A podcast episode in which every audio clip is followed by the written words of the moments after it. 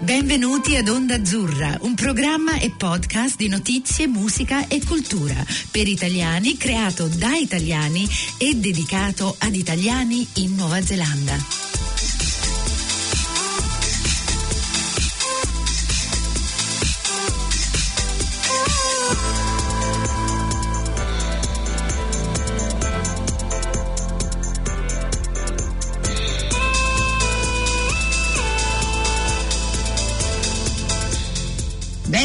Benvenuti ad Onda Azzurra, la voce degli italiani in Nuova Zelanda. Oggi vi presentiamo un nuovo episodio per la serie Italiani in Nuova Zelanda, conversazioni con italiani che vivono e adoperano in questo paese. Prima di cominciare vi ricordiamo che l'episodio di oggi è realizzato grazie al supporto della società Dante Alighieri di Auckland, corsi di lingua e cultura italiana per adulti e per bambini.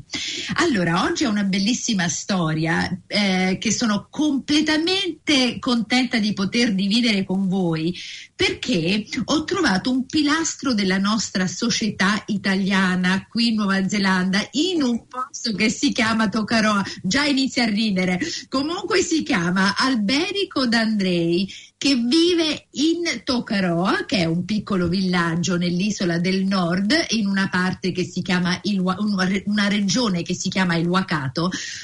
E questo simpaticissimo albe- alberico è qui dal 1969, per cui veramente stiamo parlando di, di una persona che è qui da tantissimo tempo e avrà visto tanti cambiamenti nella società sia neozelandese che italiana e voglio dargli il benvenuto. Alberico D'Andrea, buongiorno. Buongiorno, buongiorno. Se, se... La, ho sentito il mio nome pronunciato in molti differenti sistemi, ma da Alberico, Alberico si dice. Alberico si dice. Ecco, abbiamo iniziato e, più bene. Il cognome, il cognome è D'Andrea. D'Andrea, yeah. perfetto. Perfetto. Va bene, allora ricominciamo. Alberico, senti, eh, interessantissima questa cosa. Sei arrivato in Nuova Zelanda 1969. Come mai? È una storia lunga quella lì. Allora, da dove vuoi comincio? Da quando ero piccolo o, da, o dal, dal giorno prima di partire? No, voglio sapere tutto, dai, parti dall'inizio. Ah, sì, sì. Vuoi sapere tutto, devi sapere che quando è finita la seconda guerra mondiale c'era pochi lavori su, anche dalle nostre parti nel Veneto e chi era fortunato trovava lavoro uh, nei cantieri all'estero o a lavorare all'estero, partivano, andavano via a lavorare. Uh, in Svizzera, in uh, Australia, tanti, tanti, tanti del mio paese sono andati in Australia.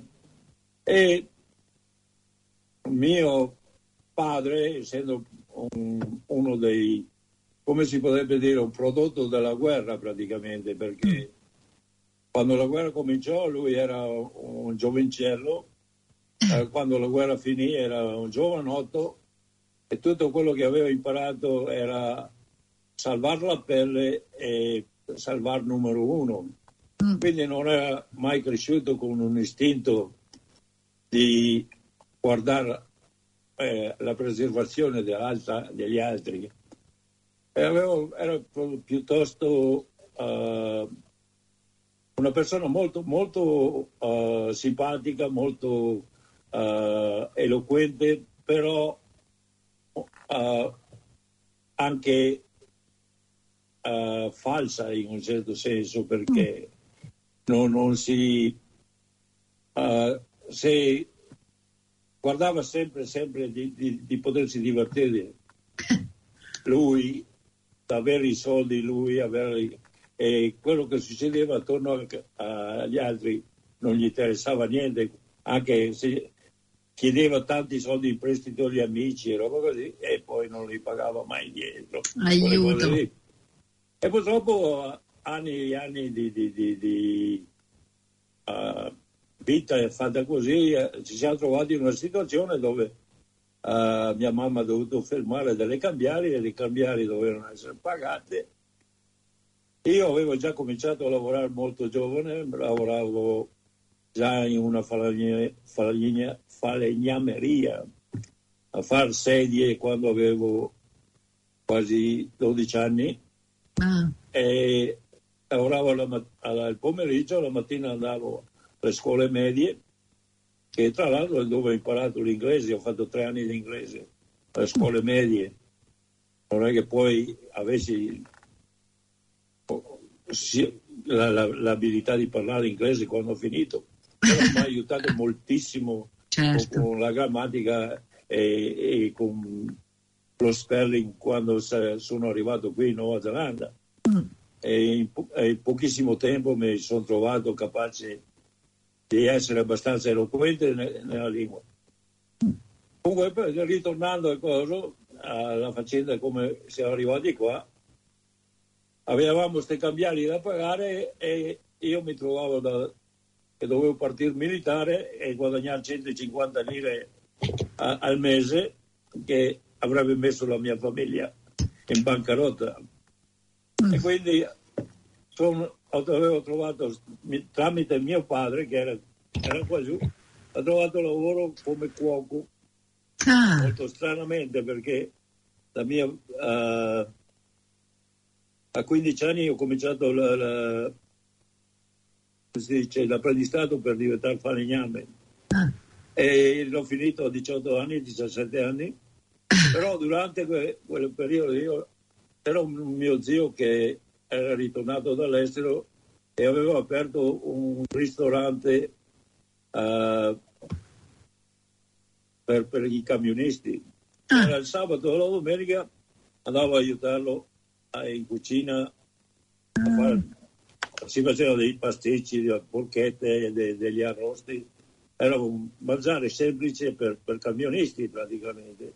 mm, Però mi aveva dato le basi della cucina e ne- di potermi difendere. Quando ho trovato che c'era questa possibilità di, di venire in Nuova Zelanda come assistente cuoco, ho accettato e sono venuto anche se non ero assistente cuoco. E la paga era fenomenale perché era in Italia prendevo 30.000 lire al mese, quegli anni là, mm. e qui prendevo 300.000 lire al mese. Wow. Purtroppo che la, la compagnia che ci aveva dato i lavori eh, aveva promesso che lavoravamo eh, 12 ore al giorno, 6 giorni alla settimana. In realtà i cuochi dovevano lavorare 7 giorni alla settimana, 14 ore al- giorno. E dopo 3 o 4 mesi ho chiesto come mai non, non prendevamo extra dei soldi in più per, per- per tutte queste ore che facevamo in più. E mi risposero che se non mi piaceva potevo sempre ritornare in Italia sapendo benissimo che se fossi ritornato in Italia, essendo stato dichiarato disertore alle armi, sarei finito Ah. a Gaeta, molto, vicino a Napoli. Esatto, esatto. Wow. Quindi Che non ci fu altra alternativa che continuare a lavorare. E negli anni che feci quella cosa ho fatto vari lavori e sono stato molto molto fortunato che ho conosciuto gente bellissima e come si trova eh, in giro per i cantieri si trovano degli di- dico proprio un miscuglio, un, un minestrone di gente che, che è qualcosa di fenomenale. Da dottori che, che, che ha- mancano un anno a laurearsi e piantano lì di tutto e vanno a, a scavare roccia, Mm. a ex eh, cantanti di musica classica, eh, non so cos'altro ho trovato, avvocati. Comunque, Eh, guarda, un miscuglio di gente. E ma quello che mi è, mi è piaciuto di più, ho conosciuto quattro persone che erano reduci della guerra del, del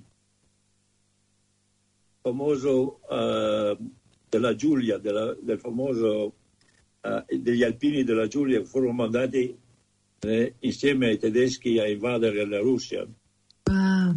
E questi quattro ragazzi erano, avevano tutti la stessa storia, erano arrivati uh, uno vicino a Leningrado e tre vicino a, a, al fiume Don, dove poi furono tutti sconfitti e dovevano riparare. E avevano delle storie orrende che, che, che sono riuscito a estrapolare perché sono, ero molto appassionato della storia.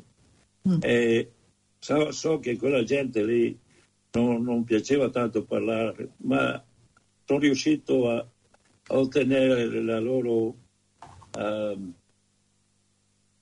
confidenza e, mm. e ho, ho, sentito delle storie che mi hanno fatto credere che l'umanità non vale neanche un penny per essere difesa per quello che è. Mm. L'umanità è orrenda, non, mm. sa, non sa come trattare. Però la tua vita invece tu hai dato tanta gioia a tante persone perché... Ho cercato di cambiare tutto quello che ho visto di sbagliato, quello che esatto. nel mio piccolo e di aiutare la gente il più possibile e cercare di essere uno dei, dei stavo giusto pensando a quanti complimenti ho sentito italiani uh, qui in Nuova Zelanda come si, si conosce gente ho, ho conosciuto sei, sei, primi ministri cui ho fatto mangiare qui in ristorante o in, in pranzi a parte, uh, in altre feste. Uh, gente che, che, che, ti tratta, ti dà del tu e ti tratta uh, come, come, un amico, mentre ho, ho avuto in Italia l'esperienza di, di, di uh, conoscere il ministro Fanfani e essere stato trattato come un pezzente, quindi non, non, non mi è mm. piaciuto tanto la faccenda. Uh, comunque, qui uno dei complimenti più belli, mi ricordo quando è stato qua il barone di Farnese, mi ha detto quello che avete fatto voi italiani, che, che, uh, dei, rist- dei primi ristoranti aperti in Nuova Zelanda che hanno cambiato il modo di mangiare qui in Nuova Zelanda. Avete, senza, senza saperlo, avete aperto una nuova industria in Italia. Noi adesso esportiamo vino, esportiamo pasta, esportiamo pomodoro e quella roba lì.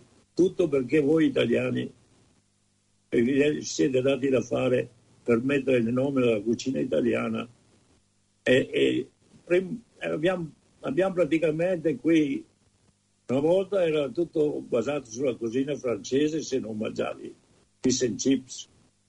e, e, quei bo- pochi buoni ristoranti che c'erano qui in Nuova Zelanda erano tutti cucina francese. C'era la Scala Deniden che era un ristorante aperto negli anni 30 che era italiano, ma ho mangiato poche volte lì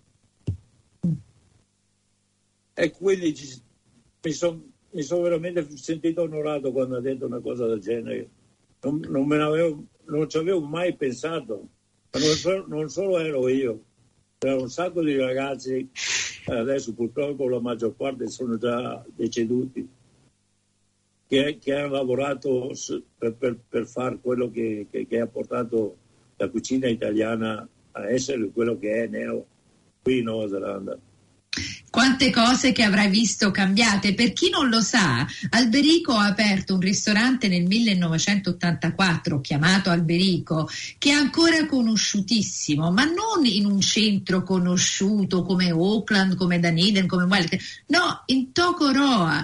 E all'inizio, Alberico, ricordami se questa è una storia giusta, tu invitavi delle donne neozelandesi a imparare come si faceva la pasta, in modo che loro andavano, tornavano a casa, la facevano per i loro, i loro mariti e pian piano hai iniziato a entrare nelle vene della cucina neozelandese. Per me questo è il top, veramente sei, sei uno dei fondatori e ti devo ringraziare anch'io da parte nostra.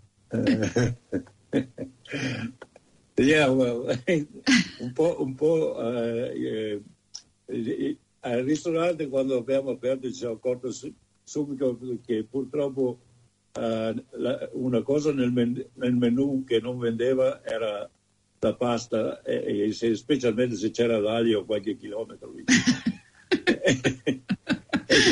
e, quindi uh, mandavo, insieme a, ai piatti ordinati mandavo fuori un piattino free, free taste e facevo quasi sempre pappardelle alla panna con la crema. Crema e, e prosciutto. Eh, mandavo un po' di pappardelle fuori e, e le regalavo. E le, pian piano le, le, donne hanno preso il gusto di, di, di, ma, le signore il gusto di, di, di, di, di sta pasta e ho cominciato a ordinare loro la pasta e ci è voluto parecchio tempo, ma comunque dopo più di un anno ci siamo cominciati a, a muovere.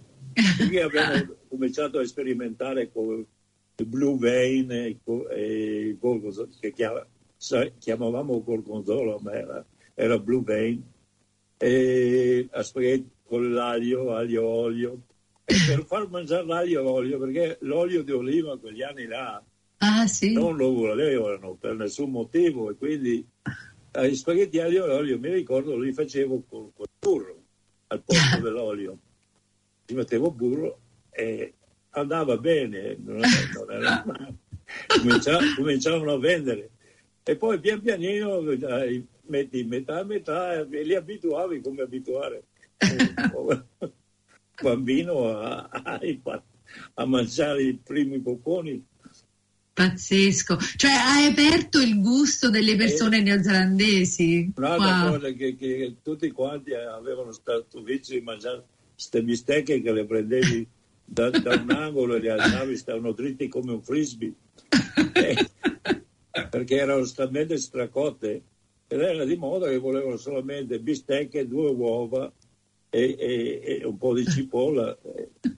E ci è voluto un bel po' anche lì a insegnare che le bistecche si mangiano quasi semi-crude, ma anyway. Ancora al giorno d'oggi qualcuno, beh, io è un anno che non cucino perché non sto tanto bene, ma ancora al giorno d'oggi c'è qualcuno che mi chiede ma si sente il cuoco, il cuoco bestemmiare quando si sente... Senti, eh, e poi hai anche incontrato tua moglie lì, perché l'hai incontrata nel 1971, Rachel, che è una grande parte di te, che ti ha aiutato con il ristorante, eccetera.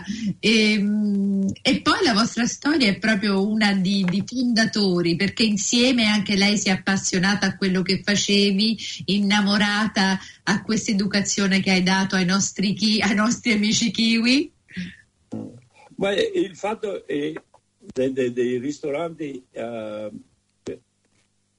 uno, il, il, primo cuoco che, che, che, ha aperto il ristorante a Turasi era Luciano Pellizzon, che nel 70 ha avuto, eh, lavorava in, in, in, cantiere con me, era il mio chef.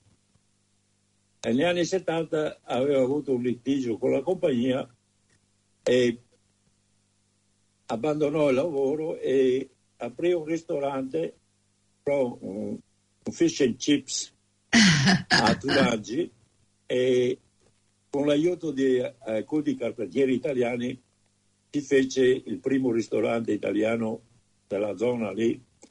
Ed è tra l'altro perché era, il paese era sotto uh, la guida del, del, del, del ministro Work ah non aveva bisogno di licenze, ma lui non lo sapeva che bisognava avere licenze.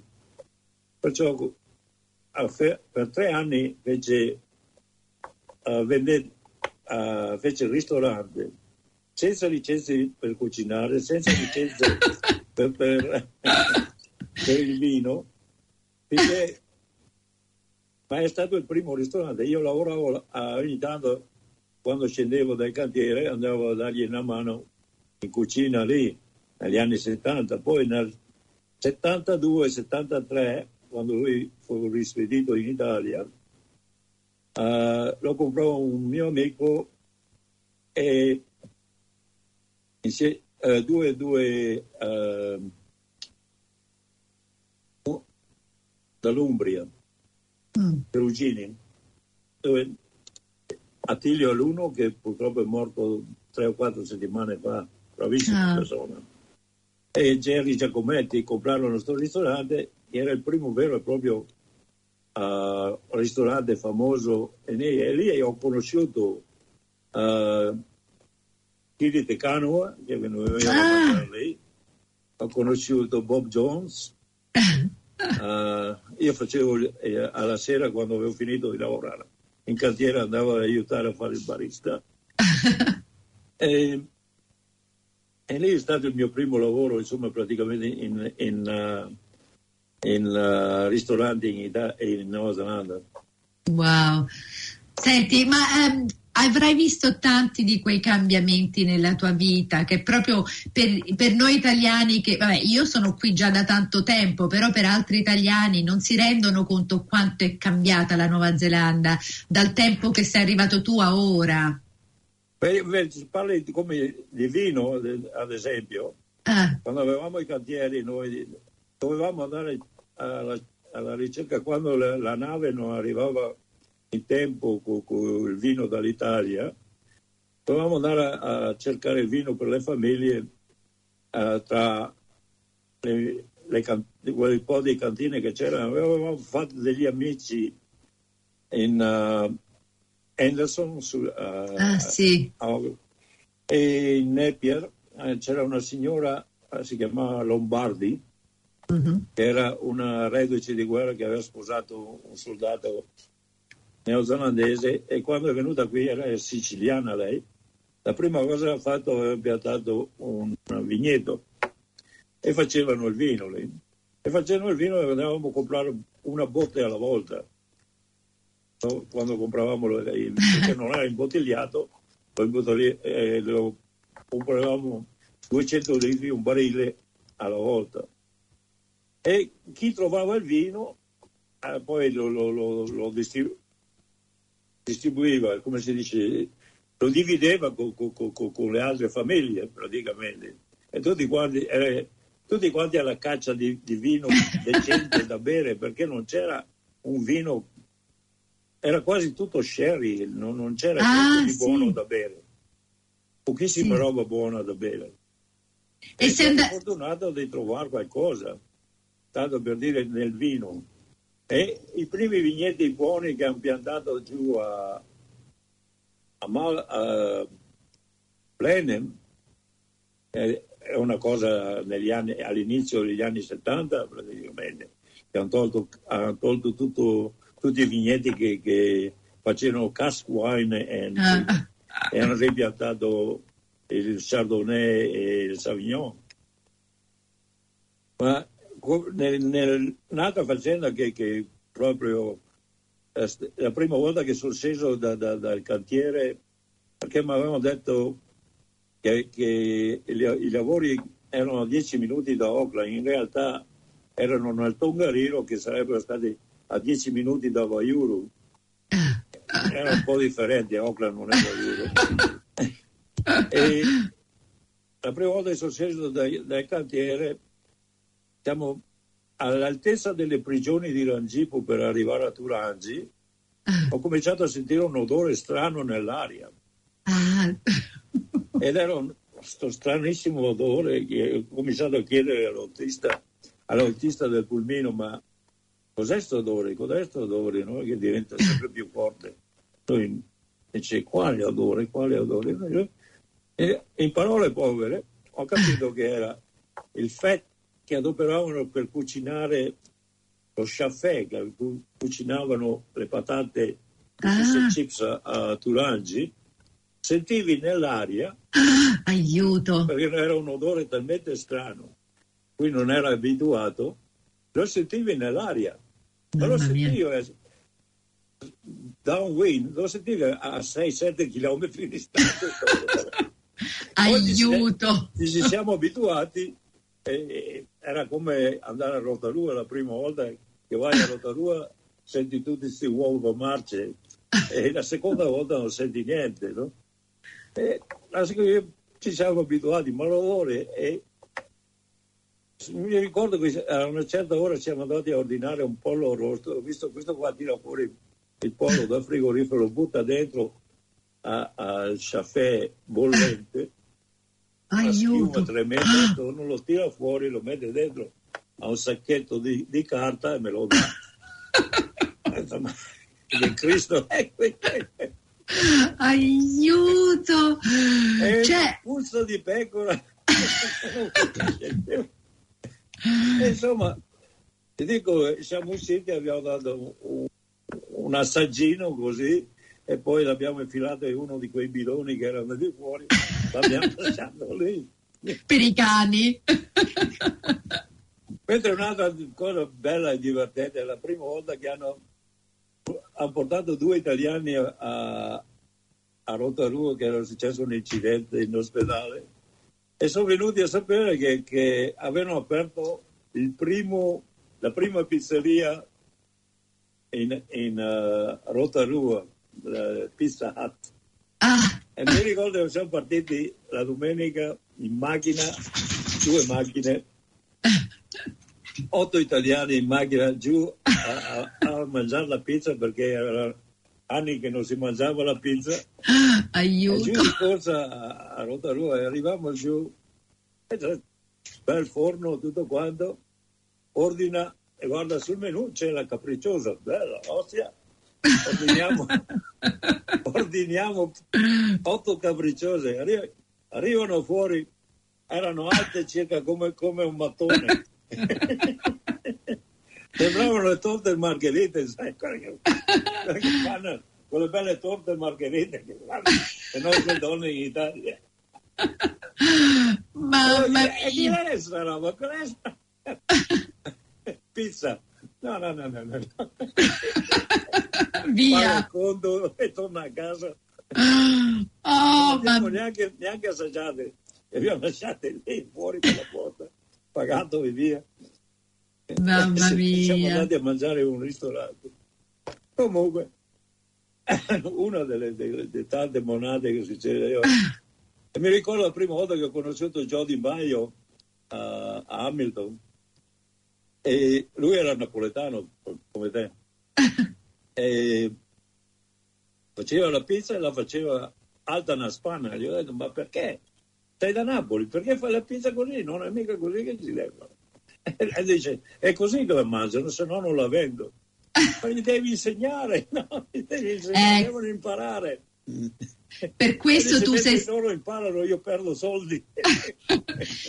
Però guarda, per questo sei stato così fantastico, per questo sei conosciuto, proprio perché invece di tirare fuori quello che volevano, gli hai insegnato tanto. Però senti, Alberico, guarda, il tempo sta passando, mezz'ora se n'è scappata, mi sembrano cinque minuti. Sai che vorrei, vorrei fare? Non so se ti va, di chiamarla puntata numero uno. Ti possiamo fare un'altra chia- chiacchierata in modo che facciamo la seconda? Perché sei pieno di queste storie.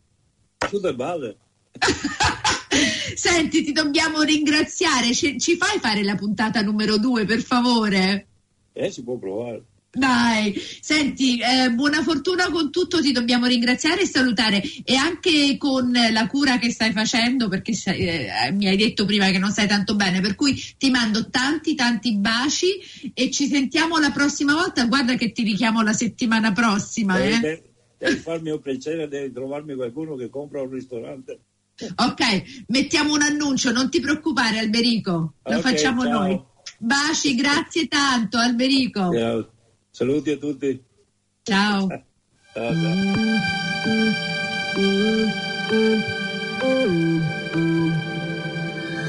Avete ascoltato Onda Azzurra, la voce degli italiani in Nuova Zelanda. Vi ricordiamo che tutti gli episodi sono in podcast e li potete trovare online sul sito ondazzurra.podbean.com o su Spotify.